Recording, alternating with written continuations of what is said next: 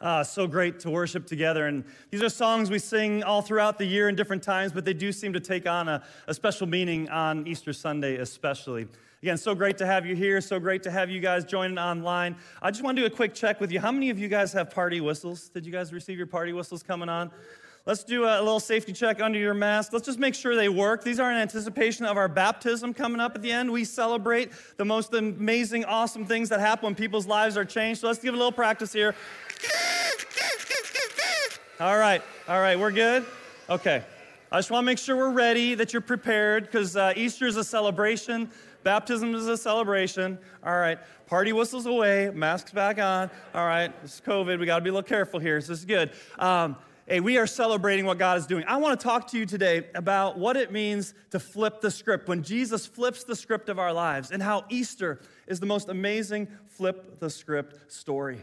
We all love a good story, especially one with a plot twist in, in the middle of it, right? How many of you, you know, have, have watched movies and shows and you're trying to figure out all the way through and it's like, ah, oh, the butler did it, right? What was the first movie where the butler ever did it? I mean, that was one of those where, you know, you, you didn't see that coming.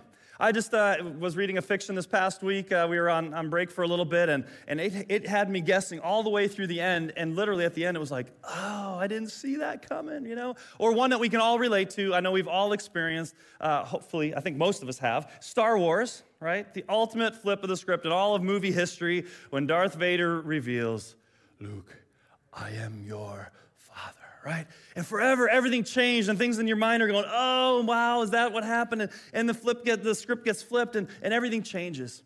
But our lives are not like the movies. Our, in real life, our flip, our flip gets script. Our script gets flipped. I'm probably going to say that a few times today. Uh, you know, we, we all experienced it last year especially uh, you know as the pandemic hit and things were getting shut down every single one of us had to face a new reality in some new way things were different things changed you know, who knew we had to like fight for toilet paper and we're, you know, there's scarcity on hand sanitizers and we had to shut down, you know, everything from learning. You know that all the stuff that happened. Our lives were changed in an instant. And we've all had to walk through that, and we're beginning to see now life emerging again and a, and a new possibilities that are before us. And it's exciting to see what God can do. But when you look at your individual lives and you think through, every single one of us has had a moment where our lives have been turned upside down, where something has flipped the script. Maybe some more, maybe some less, and maybe if you haven't yet, it's about to happen. But I don't want to be negative, but sometimes you just hear one phrase. Isn't it amazing how one phrase can change the course of your life? I'm sorry to tell you, it's cancer. That's a flip of the script, isn't it? I'm sorry to tell you, your daughter didn't survive the accident. Life will never be the same. I'm sorry to let you know, but your son is addicted to opioids. What do you do in those moments?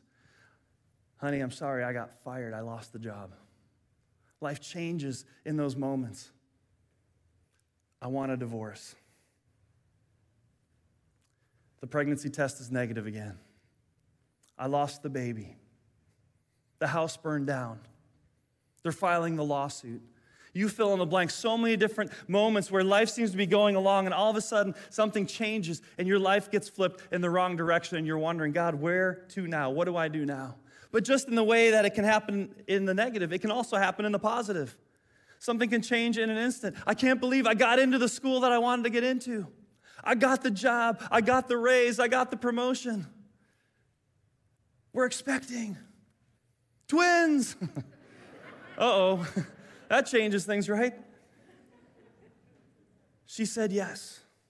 He went to Jared, right? I mean, it's a life changes in these moments, in these instances where, where we see as it went one direction, it can also go the other direction. And Easter is the most amazing flip of the script moment in all of history that not only changed history, but it changes our lives as well. I mean, think about the story and the narrative of Jesus coming and, and he's teaching about a kingdom and how uh, he's being hailed as the Savior of the world. And there he is on Good Friday, hanging on a cross, bleeding to death, whipped and uh, scorned, mocked, crown of thorns on his head, dying, pulled off a cross, shoved into an empty, uh, a full tomb. It was empty, he filled it and there was Jesus, and all hope was gone. It was over. It was done, everything that they had hoped for.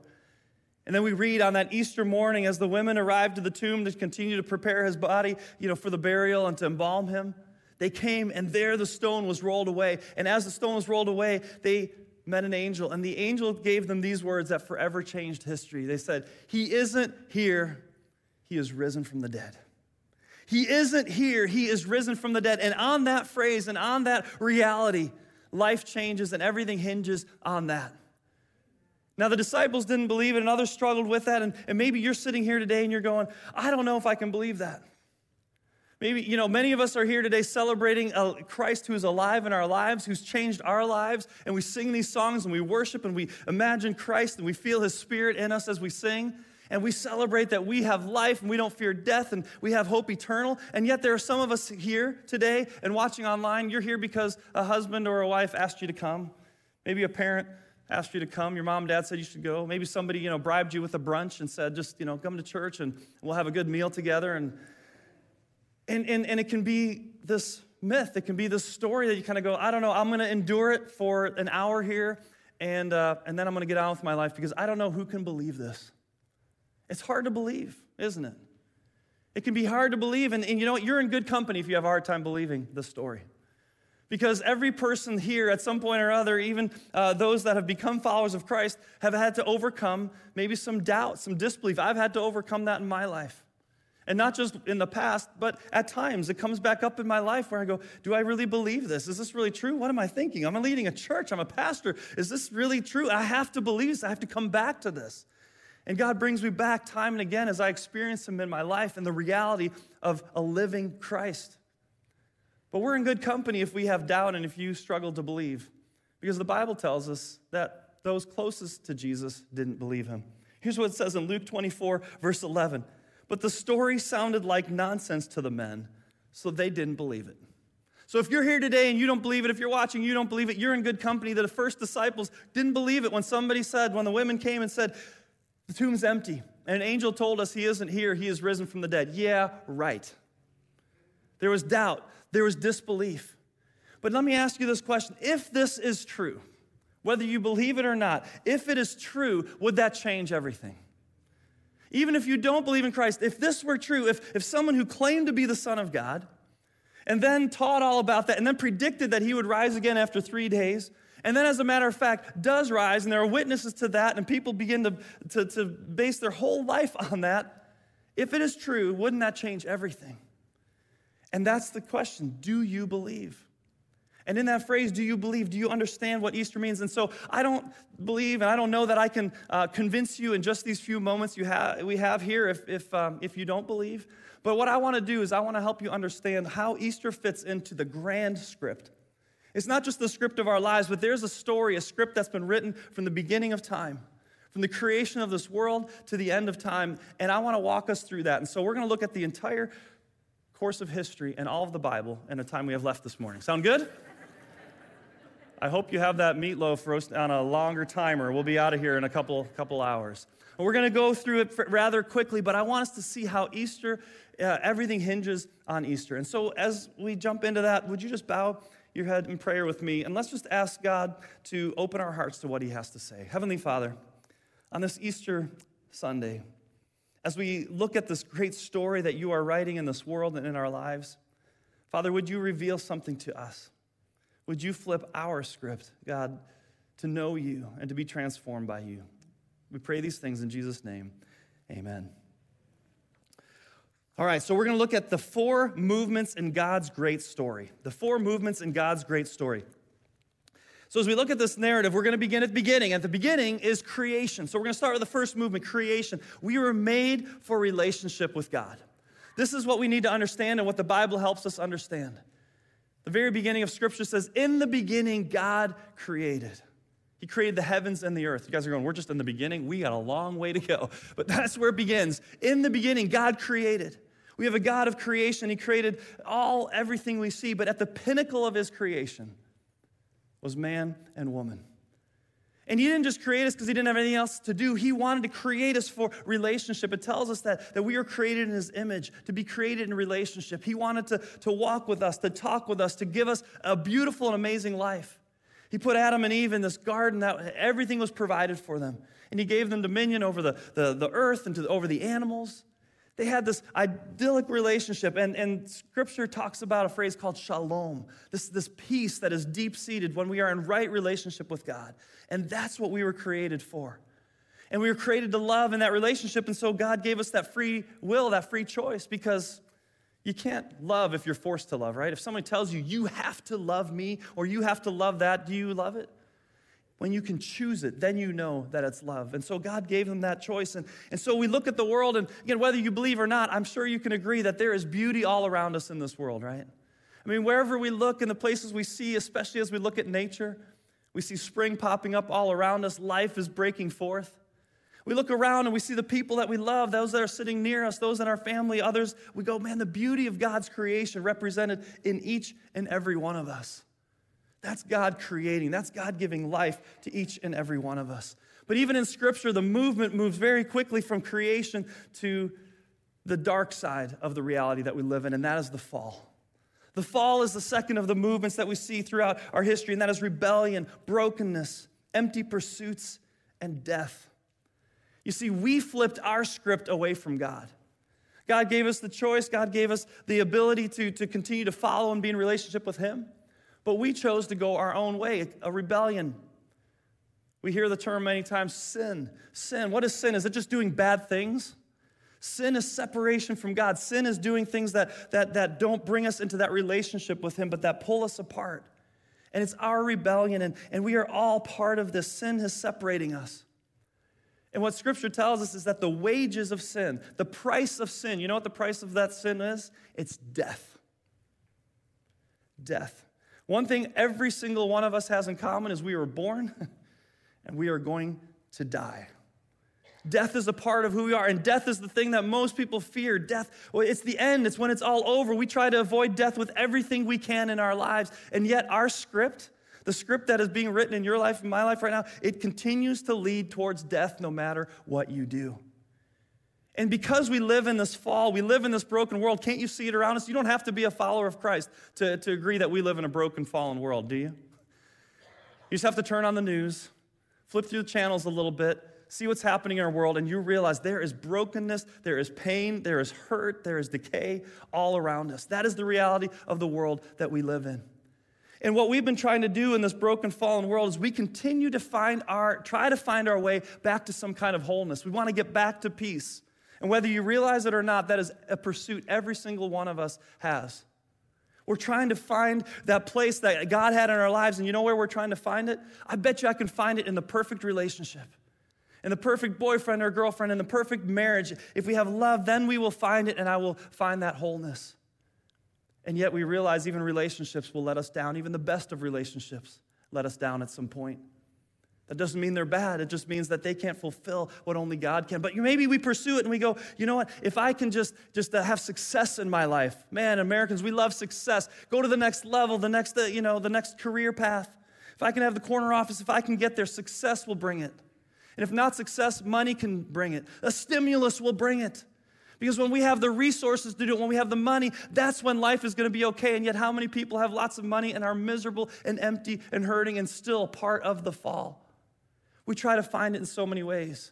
We're trying to rebuild what was broken. So, you know where we turn? We turn to, to education. If we can get ourselves educated enough, then we can experience wholeness. I know, I know. If we can just get the right political party elected, then we will experience wholeness. If we can pass the right laws, then we can experience wholeness. And we're constantly, for 200 plus years in this country, we're trying to find the perfect idyllic thing, and, yet we're always divided 50 50 on what we're supposed to do. Surely the answer doesn't come through politics or the next elected leader, though we try and though we want to do good things. Where does it come from? Does it come from religion? The quest to pursue and find what is the purpose, what is the meaning of it all? Where do we turn? We're looking to get out of the situation, death and the fall. We are broken, and this world is broken.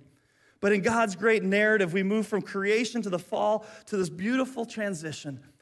It's redemption. Redemption, grace, forgiveness, and life in Christ. This is God's plan. This is what He brought. This is where Jesus now comes and He flips the script back. He says, There is a way back home, there's a way back to right relationship. At Christmas, we celebrate the angels declaring peace on earth, goodwill towards all, right? There is good news. There is good news in all the other ways you're trying to find it. It's not there, but there is a good news and there's a hope and is found in the Son of God born to us to reveal himself to us in the flesh in the form of Jesus Christ. Jesus taught about a kingdom. And he talked about, he said, yes, we live in a fallen world, but there's a kingdom and a reality beyond this one that is contained here as well and that the kingdom of God wants to transform not only eternity, but our present world. And he said, You know, the way that we're going to enter this kingdom is you have to be born again. You have to be born of the Spirit. Something in you comes alive. Your spirit is alive. You begin to see with the new reality. Faith does that for us. And Jesus declared, He said, You know what? You want to get back to the Father? You want to come back to creation and that, and that restoration? He said, I am the way, the truth, and the life. No one comes to the Father except through me. That's a bold statement. And if Jesus didn't, didn't, didn't rise from the dead, then we shouldn't have to believe him on that. But he proved something to us. He showed us he is the one who has the power over life and death. He's the way, the truth, and the life. And so we follow the story of Jesus, and that brings us to Easter. The hope of the Messiah, the hope of the Savior, and yet here he goes. He goes to the cross. He's nailed to a cross. He's executed like a criminal, the worst of the worst dying on a cross. Why? Remember, the wages of sin is death. And Jesus knew and God understood that our path is all leading towards death, every one of our scripts. But to flip that, He is going to pay the penalty for us. He is going to take our sin upon Him because He was sinless. The sinless, spotless Lamb of God, the sacrifice in Jesus was offered on that cross. And He paid the debt and he wasn't just speaking to those out in the crowd when he said, Father, forgive them. They know not what they do. He's speaking to each and every one of us. The forgiveness of our sins, the opportunity for a fresh new life. And if that wasn't amazing enough, what Jesus did on the cross, we come to Easter Sunday and we come to an empty tomb. And why is this so significant? Because not even death could contain him, not even death had the power over Christ. He has the power over death. And if death can't stop him, and death can't be taken from us, what do we have to fear? We have life now and we have life eternal. He isn't here, He is risen from the dead. Redemption in that moment, in that time, for then and for all time. But it didn't just stop there. Sometimes we think, you know, it's all about, okay, we've sinned and now we repent and come back to God. And, we miss the bigger narrative that we were created to be in relationship with God. And not only is there redemption, but this is the fourth movement, and it's restoration. It's a new creation that God wants to restore all things back to Him. One of my favorite verses in the Bible is in Revelation chapter 21. He says, Behold, says the one on the throne, I am making all things new. Don't you need things in your life to be made new? Man, we love new. We need new because what is old is often broken, and we realize in our life we need a fresh start. And that is the restoration that comes from Christ and having a relationship with Him. That's why we gather here on Sundays, because we know there is hope and there's life. It's why we read our Bible. It's why we pray to God. It's why we have that relationship with Him, because He restores the brokenness of the fall in our lives. And He finds a new way for us to go forward with Him. He gives us purpose, He gives us meaning.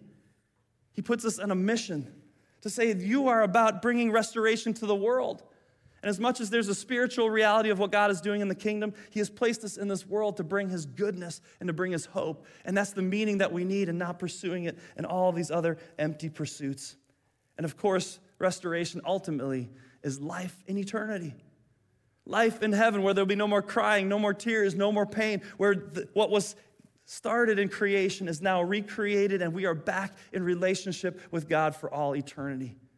That is the grand narrative of Scripture. That is the grand narrative of our world. But what does this have to do, again, with each and every one of us?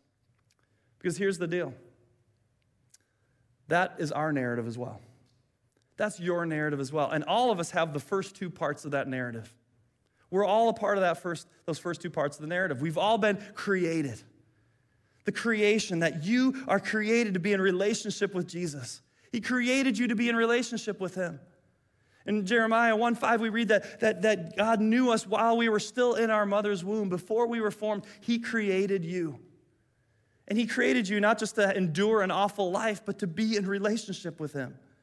He created you so that, that you would know Him. He calls you His masterpiece. the pinnacle of creation. Every single one of us is the pinnacle of God's creation to be in relationship with Him. And He loves you. And He says, You are my child. I want you to be my son and my daughter, to be in relationship with Him. That is our story. That is what God wants for all of us. But the second part of that narrative is true for every one of us, too. We are all part of the fall. Your sin leaves you broken and separated from God. My sin leaves me broken and separated from God. And because of that, the wages of sin is death, right? None of us escape this. The Bible tells us in Romans 3:23, "For everyone has sinned. We all fall short of God's glorious standard." Does that exempt anyone here? No. We have all fallen short of God's glorious standard.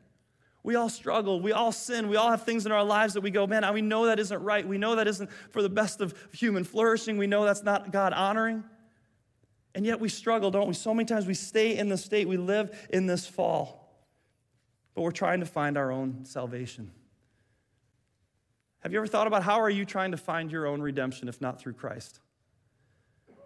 Maybe it's because of the long hours you work. Somehow the validation from your boss or from your employer or by your paycheck is what's going to make you feel like you are worthy. Maybe when somebody just tells you they love you and the relationship, that's going to make you feel like you're worthy. If you have that corner office, if you have that, maybe, maybe it's the next trip that you take once you can go on this world tour, then you're going to be made whole. Oh, I know, it's retirement. Retirement, when you finally reap the rewards of all of your hard labor, that's when you're going to find what this whole life has been for. But you keep searching and keep searching and keep looking and keep looking. And you know, I'll tell you the story. Every one of our script, every one of those redemption stories leads to one place, and that is death. Death in our soul, death in our spirit. We're not going to find the life that we are looking for. We're going to get glimpses of it. Oh, there's awesome things in the world and all those things I described. There's moments we feel that, but those are just glimpses of the eternal. But ultimately, we're looking for that redemption, and we live in a broken and fractured world. So the question is how are you going to move out of the fall? The only way that I propose to you is through Jesus Christ, through the creator of this world who gave his son to pay the price for our sins. Redemption. Everything else will lead to death. You know how we flip the script? Scripture talks about it in a way that we have to come humbly and we confess our sins. We come before Christ. We come before God. We come in our spirit, however you do that, and you just say, God, I need you. My life is broken. I'm struggling. I can't find my hope, salvation anywhere. All these other religions and ideas and philosophies and new thinking and wokeness in this world is not going to bring us the redemption. I need to find it in the creator of this world, in Jesus Christ. 1 John 1 9 says this, but if we confess our sins to him, what is he faithful to do? He is faithful and just to forgive us our sins and to cleanse us from all wickedness. This is repentance. This is a repentance. Repentance means changing our thinking, changing our mind, turning and going in a different direction and saying, My eyes are open to Christ. I want to put my faith and my hope and my trust in Him. And you begin to walk a new journey. And you can know that you are forgiven, that you are free, that you are in right standing with your Heavenly Father, the creator of this universe. But it doesn't just end there. It doesn't just end with, check, I said a prayer or, or I believe and, and I'm going to go on with my life. No, it's about restoration, the fourth movement, isn't it? It's about God restoring your life, restoring the broken places. It doesn't mean there's not going to be hurt. It doesn't mean there's not going to be pain. We continue to live in a fallen world. But God takes those broken places and those broken pieces. He begins to say, let's restore them. Let's bring them back into a new place. I love uh, 2 Corinthians 5.17. This means that anyone who belongs to Christ has become a new person. The old life is gone, and new life has begun. That's what we celebrate. That's our mission as a church is to experience life to the fullest in Christ, that He is always making things new, that we can be a new creation, that no matter what you're dealing with, the things you're going through, the guilt, the pain, the regret of your past, Jesus wipes the slate clean and says, Let's start over. Let's go from here. Let's walk in this path. You're not going to find it anywhere else. But it comes down to this question Do you believe? Do you believe? Do you believe what happened on Easter? Because if it's true, if it's true, the God who has power over death can change the trajectory of your life in an instant. He can change your life for the rest of your days. If it's true, do you believe? Is that a phrase that when you say it, when you speak it, could this moment today Easter 2021 be the flip of the script moment that you tell your children and grandchildren that is the day where I accepted Christ, where I changed the trajectory of my life, and I allowed Jesus to flip my script in a new direction. I told you the disciples doubted, they struggled. Unfortunately, one of the disciples got the nickname Doubting Thomas. How would you like to have that stick for the rest of your life? But he didn't doubt. Ultimately, he believed. He said, I need to see the scars. I need to see his hands and his feet in order to believe. And Jesus came and he showed himself. And in that moment, when Thomas saw, he fell to his knees and he said, My Lord and my God. His life submitted to him. And then Jesus said these words to him You believe because you have seen me. Blessed are those who believe without seeing me. If your hope and your trust in your life is in Christ this morning, this is why we celebrate. This is the great narrative that God is continuing to write in our lives and in our families and in our church. He's constantly bringing restoration about as we yield our life to Him. But if you have not received Christ, if you've never taken that step of just surrender and saying, God, I'm tired of going all of my own ways, trying to find redemption in everything that leaves me empty, I want to surrender my life to you and to know that He wipes the slate clean. He embraces you with love and forgiveness, and He says, All right, let's go. Let's take a new path together. Why not today? Stop running. Stop trying to find it everywhere else. Find the peace in Christ and begin a journey of restoration and new life in Him. That's why we're here. That's why we exist as a church, to share that life and to share that journey together. And I can tell you there is nothing better than to have the hope of Christ, to not fear death, and to know that no matter what comes, Christ is walking with us and restoring our world back towards Him. He gives us purpose and meaning and life, and we share that together as a community. I want us to bow our heads for a moment, and I just want you to reflect. Have you allowed Christ to flip the script in your life?